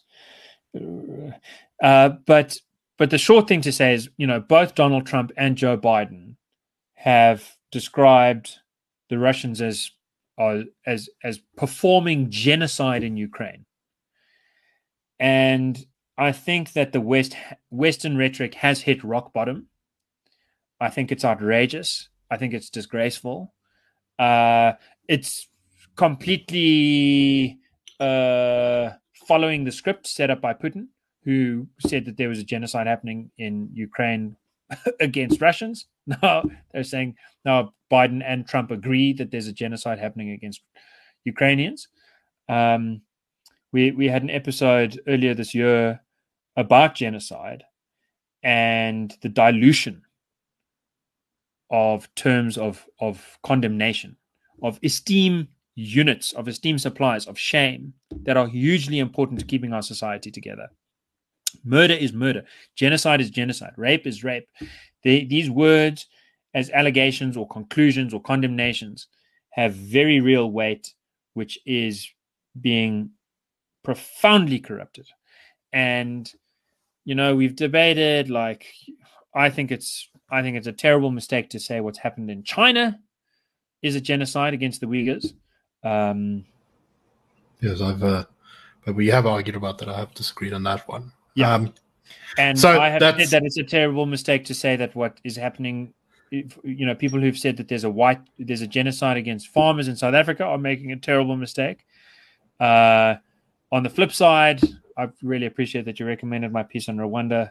There was a genocide in Rwanda and uh, none of the American leadership were willing to call that out, nor was the UN. Uh, one of the worst things the UN has ever involved in. Okay, so yeah. that's that's a that's ten minutes. Uh, so that was I just not want to ten minutes. That was that was ten minutes. That no, it was one fifty four. Okay, so I uh, I am convinced that there has been some humanitarian stuff. I think that um, Russia has help the Syrian government do nasty things in Syria. I think that the Russians have done stuff in Chechnya that is not oh, too far beyond. Some I completely agree. I yeah. Let me just. I agree about that. right. So, so uh, I think that you know some of this evidence. Obviously, I agree that um, the satellite stuff. I think if it's found that it's that it's that it's uh, definitely you know the date is correct, then that's really difficult to argue with. I yeah, think it's more likely that the data is correct. Um, and there's other stuff too, like for example, you know, there was uh, from a different source I saw that one of the trenches, which where a lot of the bodies are, was dug at least a couple of days uh, earlier. There's also other stuff like there were foreign journalists there quite quickly, and there was also I remember journalists talking about the smell of rotting flesh in a very real way, and that is kind of difficult to fix. I mean, you know, there's a million explanations for it, but anyway, I so so I'm convinced that some real real nasty stuff has gone on there. Um, I do also agree that the genocide word is not one to be thrown around lightly, and I would not have used it. I also think that Biden just kind of said it because he just says things and he didn't really think about it. And then he realized that it would be humili- humiliating to try and go back on it because he'd already walked back like five freaking statements over the last month. Um, and so that's why he doubled down on it. He did walk it Uh, back though. Sort of, kind of. It, it He wasn't did. as He said. He said. I didn't say that as the president. I said that in my personal capacity. That is walking the back. That which is, a- is Cyril okay, that is the- eat your heart. yeah, that is the most that is the most pathetic walk back I've ever heard. Anyway, um, as for the military thing, I think you are underestimating the scale of damage that has been inflicted on some of the Russian. Uh, what are they called? Uh, there's the, the the the all the cool kids talk about it. BTGs, Battle Tactical Groups, or something, which is like the way that the Russian army is organized. Um, not a term I knew before this war, so just take that into account as I talk about them. But something like half of them seem to have been deployed towards Kiev in the north of the country. And just based on the sheer amount of stuff that was left behind, stuff that was blown up, stuff that was abandoned, stuff that was just trashed, personal effects left by soldiers, wrecked camps, abandoned equipment. I think they got pretty badly mauled, and the Russians realized that any kind of maximalist goal where they would, you know, be able to really just pin the Ukrainians against the wall and do whatever they wanted is completely off the table now, and that they've realizing that they've gone, okay, um, we're gonna cut our losses on that one. We're gonna redeploy to the east and see, you know, if we can achieve uh, something like some of the goals that you talked about as being more realistic for Russia, like uh, you know, taking taking the separatist areas. Well, more desirable. I always said it would be terrible. I always said the worst mistake they can make is to try and take Kiev, and the second worst mistake they can make is to try and take Odessa. Right. Um, I think both of those are now off the table uh, as far as the, the, their goals and things, unless you know suddenly they destroyed the whole Ukrainian army in a big encirclement or something. By that being said, uh, I think that that that the the the sort of the the morale and quality stuff has continued to be in Ukraine's favor. I think that um, they're now receiving they're going to be start receiving some heavy equipment from Western countries. I know that they look like they're getting heavy artillery and tanks from from the the, the other sort of Slavic countries, which um, Which the Russians Is- have said they will bomb as soon as they cross the border. right. Which- Although which- I think some of them may have already gone across.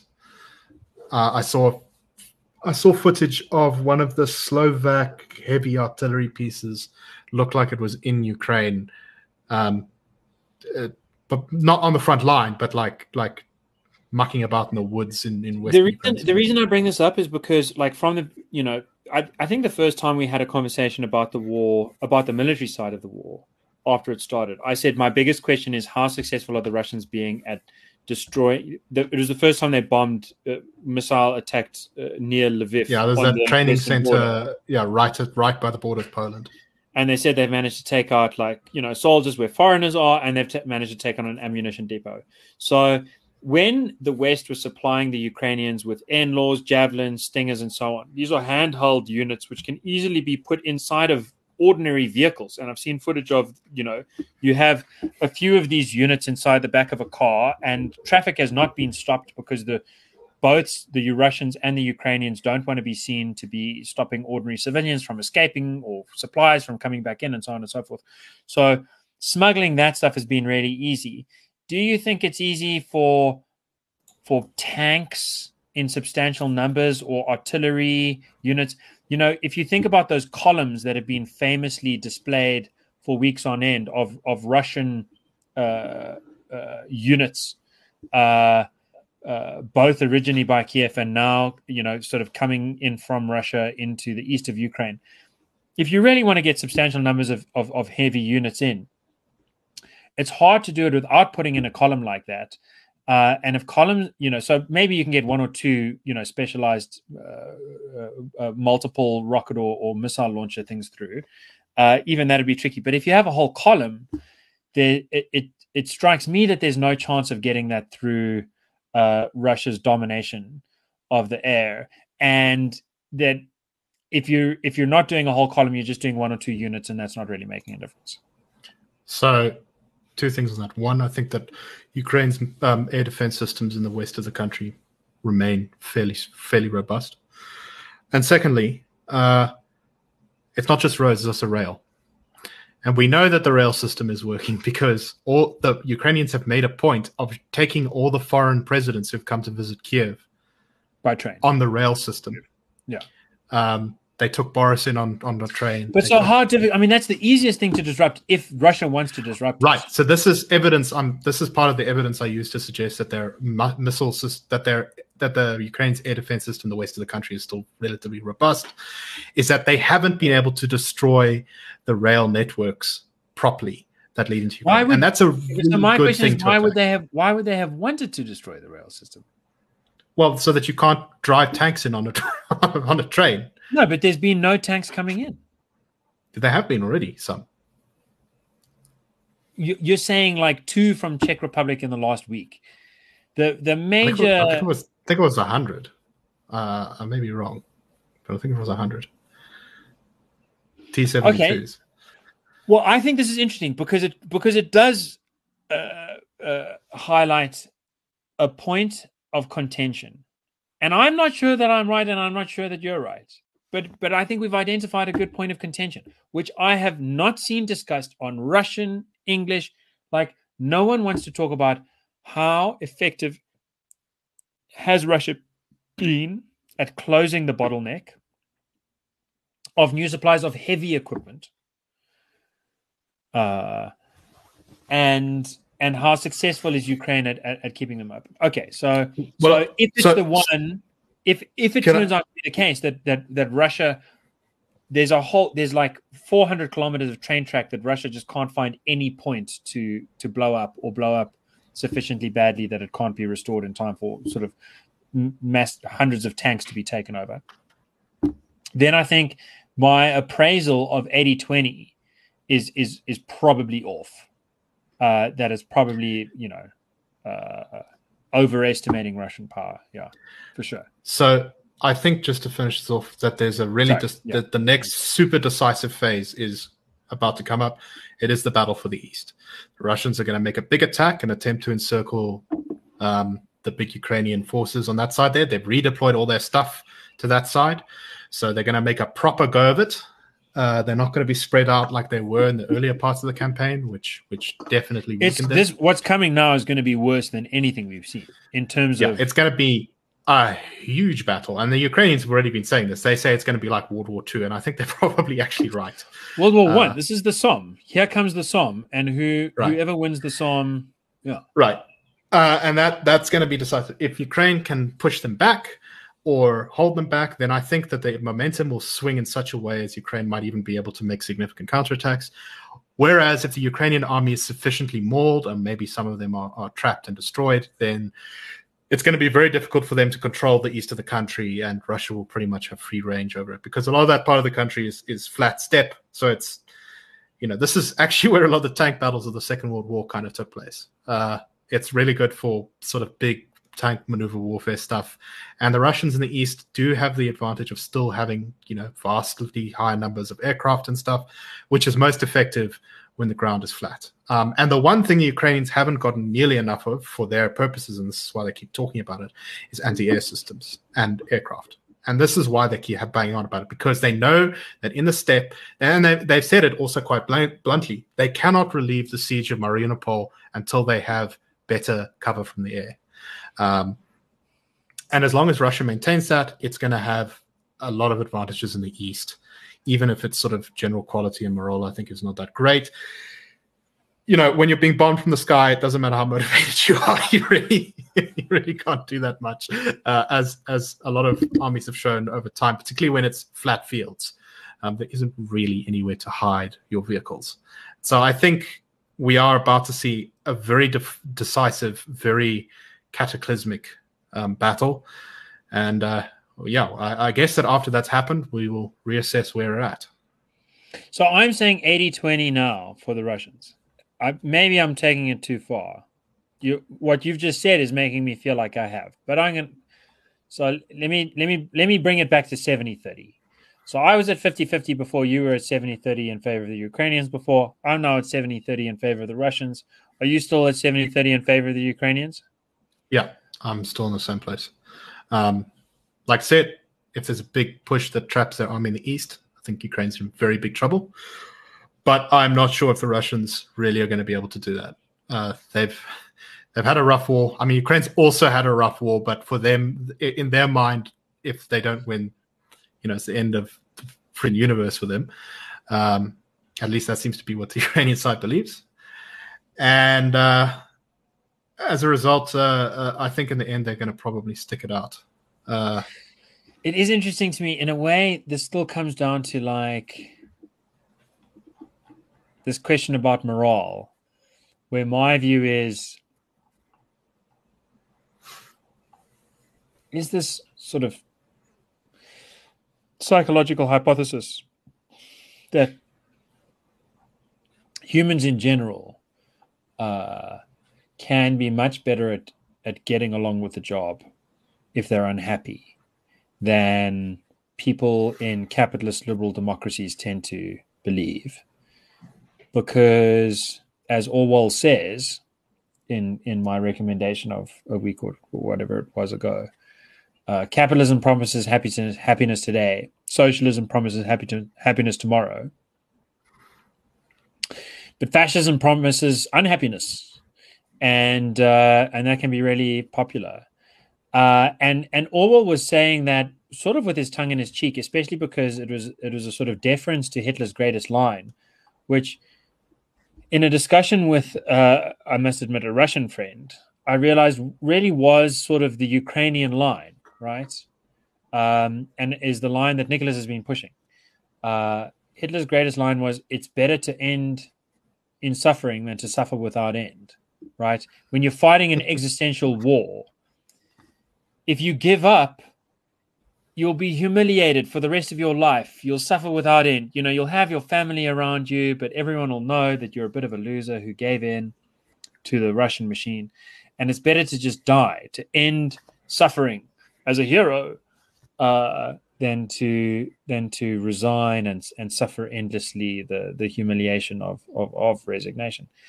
Um, and I do think that in that sense, uh, Orwell was was his project explicitly was to think about ordinary Nazis like human beings and not like evil monsters.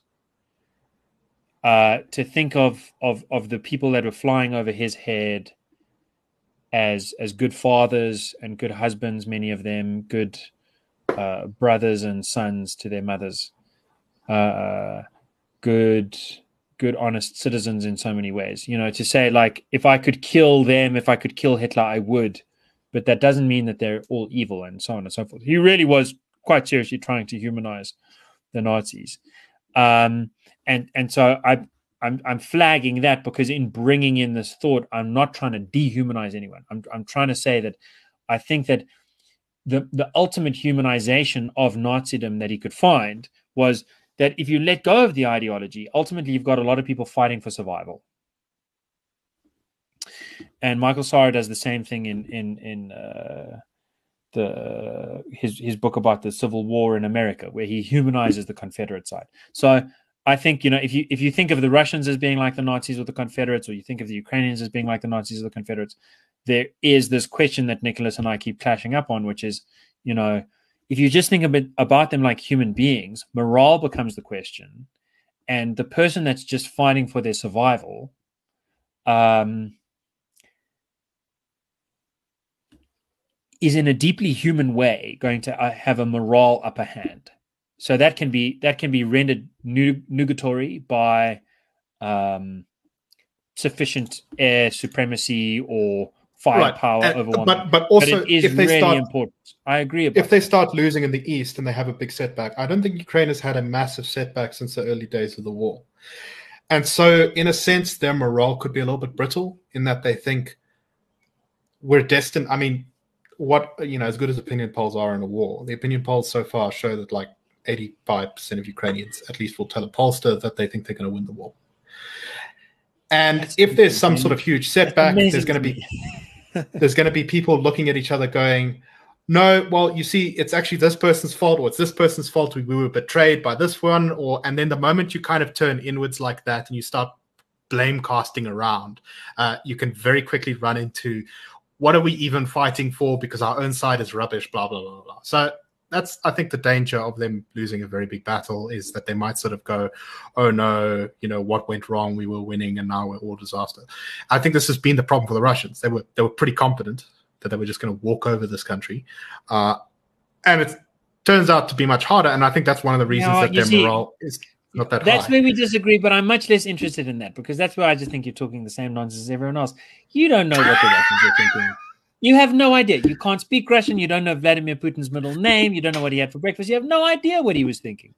yeah, but, but neither um, do you, dude. And I think the evidence suggests that, uh, Exactly. But I'm not the one c- pretending. You just claimed that you knew what they were thinking. I'm not claiming they knew what they were thinking. No, but I'm claiming to guess. And I think that my guess is not based on nothing. It's based on what they did.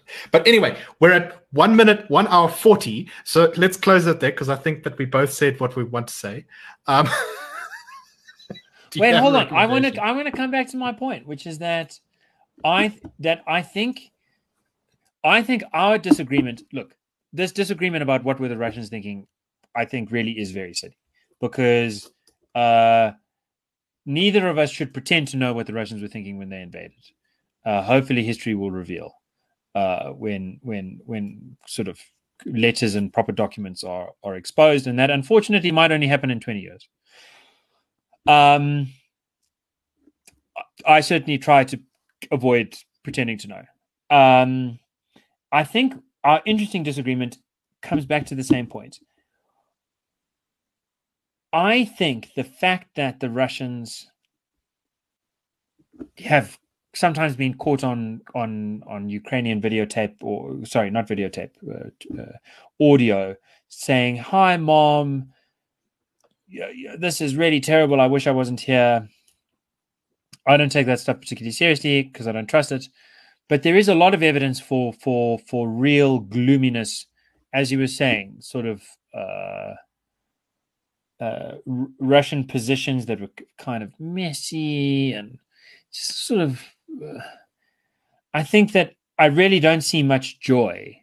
I see very little joy. There's an absence of evidence, which is evidence of something about morale. But to my mind, my psychological reading is that until the World Cup, the soccer World Cup,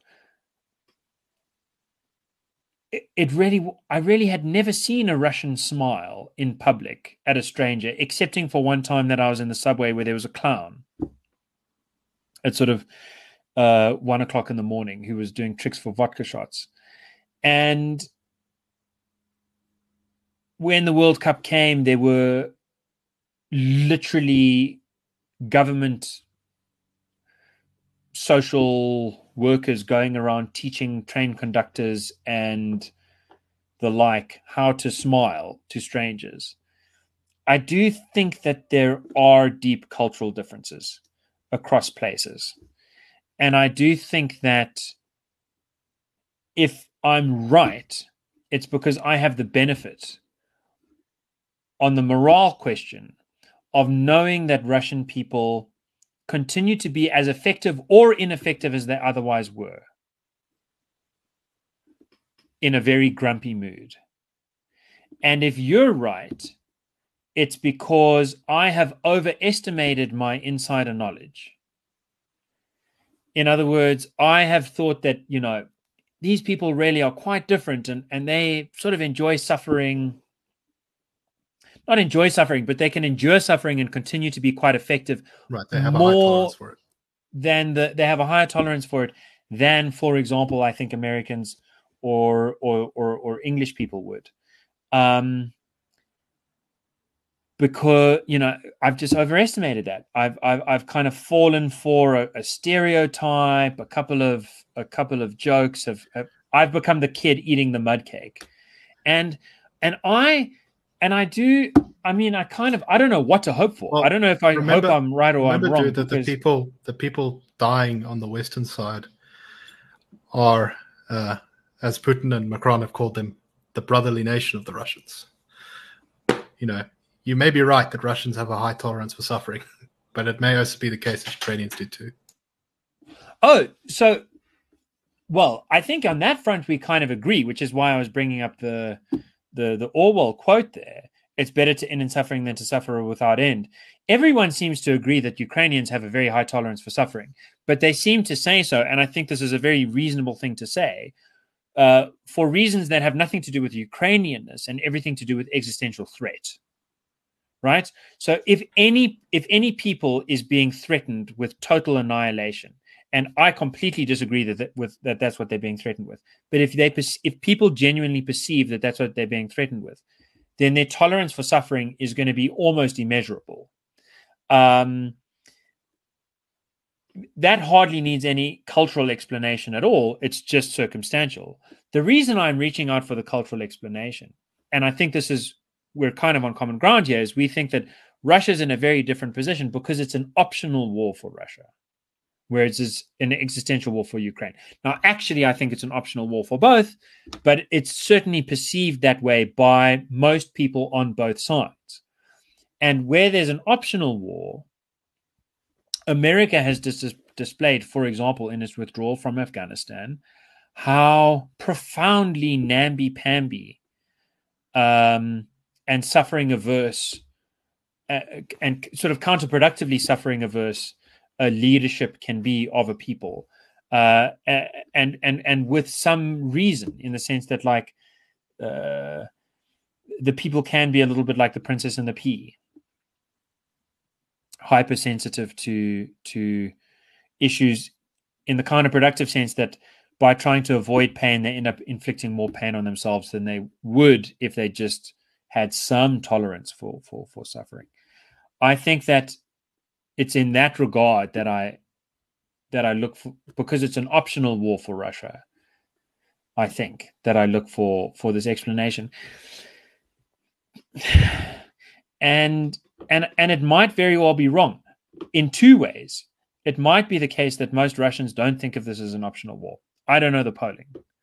Uh, it might be that well, by this stage, most Russians believe that, yeah, if they I hadn't invaded that, first, Ukraine right. I do think that that has been the focus of Russian um, inf- uh, messaging to its own people is to say, you know, it's it's we win this or it's the end of Russia. Uh, yeah, I, I, think that that has definitely been a message that's been going out to Russian people, I haven't and they've seen definitely that been very attempting much. to turn it. I don't, and I and I watch a lot of Russian news. I, I I can't say that I've seen that much, but I but I can believe you that it is something that's been put out there because it would be to my mind, the most logical way to try and, and shore up morale. Um, if it turned out that that the that the gloominess, the gloomy face, um, is reflective of an incapacitated will. Um, I don't know. I I I so end as, in a question mark. and the ending of all is a question mark. Um, you know, I just want to pat us both in the back here for uh, managing to get to two hours again. No, almost, no, almost. Okay, okay. Let me try close. Uh, I just want to add one thing, and you're not allowed to say anything about it. The world has changed because of this war. Japan is taking in some refugees. And if you know anything about Japan, this is like this huge. is like hell freezing over kind it's of stuff. anyway, okay. Um, recommendations? Do you have any? I would say no. You go first. Uh, so I guess I can recommend the uh, editors, the editorial by the National Review on the Shanghai lockdown. Um, just saying, look, you know, China kind of in a lot of ways started some of the stupid stuff that's come down the pike in policy terms of COVID. Uh, with its very militant lockdowns, and it got a lot of praise from a sort of technocratic uh, minded kind of person, as this is what's this is the way to do things. Um, and I think that they have shown in Shanghai that they really, you know, don't actually have a great strategy for dealing with COVID. Uh, I think this is different to the way that Japan and South Korea have done it. I think they have managed to uh, you know, prevent COVID from getting to themselves quite early, and and still, you know, they've they've been tough, but not like not like not welding people into apartments tough. They were not tough in Japan and South Korea. They were they were suggestive. Okay, they were suggestive, but you know, they, they like they, they did travel bans, for example, which that's not tough, right? But the the West oh, it's too tough for the West to do. Um, right, it's time. smart. It's too smart. It's too smart. So. Right. I'm getting in the way of your recommendation. I'm, uh, anyway, so they just I'm say sorry. they just say, can we stop uh, uh, uh, uh, saying that China's got such a great record of, of, of of dealing with COVID, and also like the Chinese government is, shall we say, not the best. Um, so I'll put that in the link in the show notes. But uh, yeah, uh, National Review, the editors. Um, the title is the Shanghai lockdown. Okay, I'd like to check that out because I got to say, I feel like the lesson of the Shanghai lockdown might be that I hate totalitarianism, but sometimes it works. Um, I don't approve of it. I mean, I think it'd be worth it to go. No, sure, way. but but has it actually worked in Shanghai? And I I, I would be very out. skeptical that it is that it has. I'll be happy to check it out. Um, my suggestion is, I I I, will let me make it this one. Um, the Hoover Institute's Goodfellows podcast or YouTube thing. If you listen to us, you should definitely listen to them because they're they're they're uh, I think similar in values in a lot of ways, different obviously in some ways, but uh, super super accomplished uh, know-it-alls.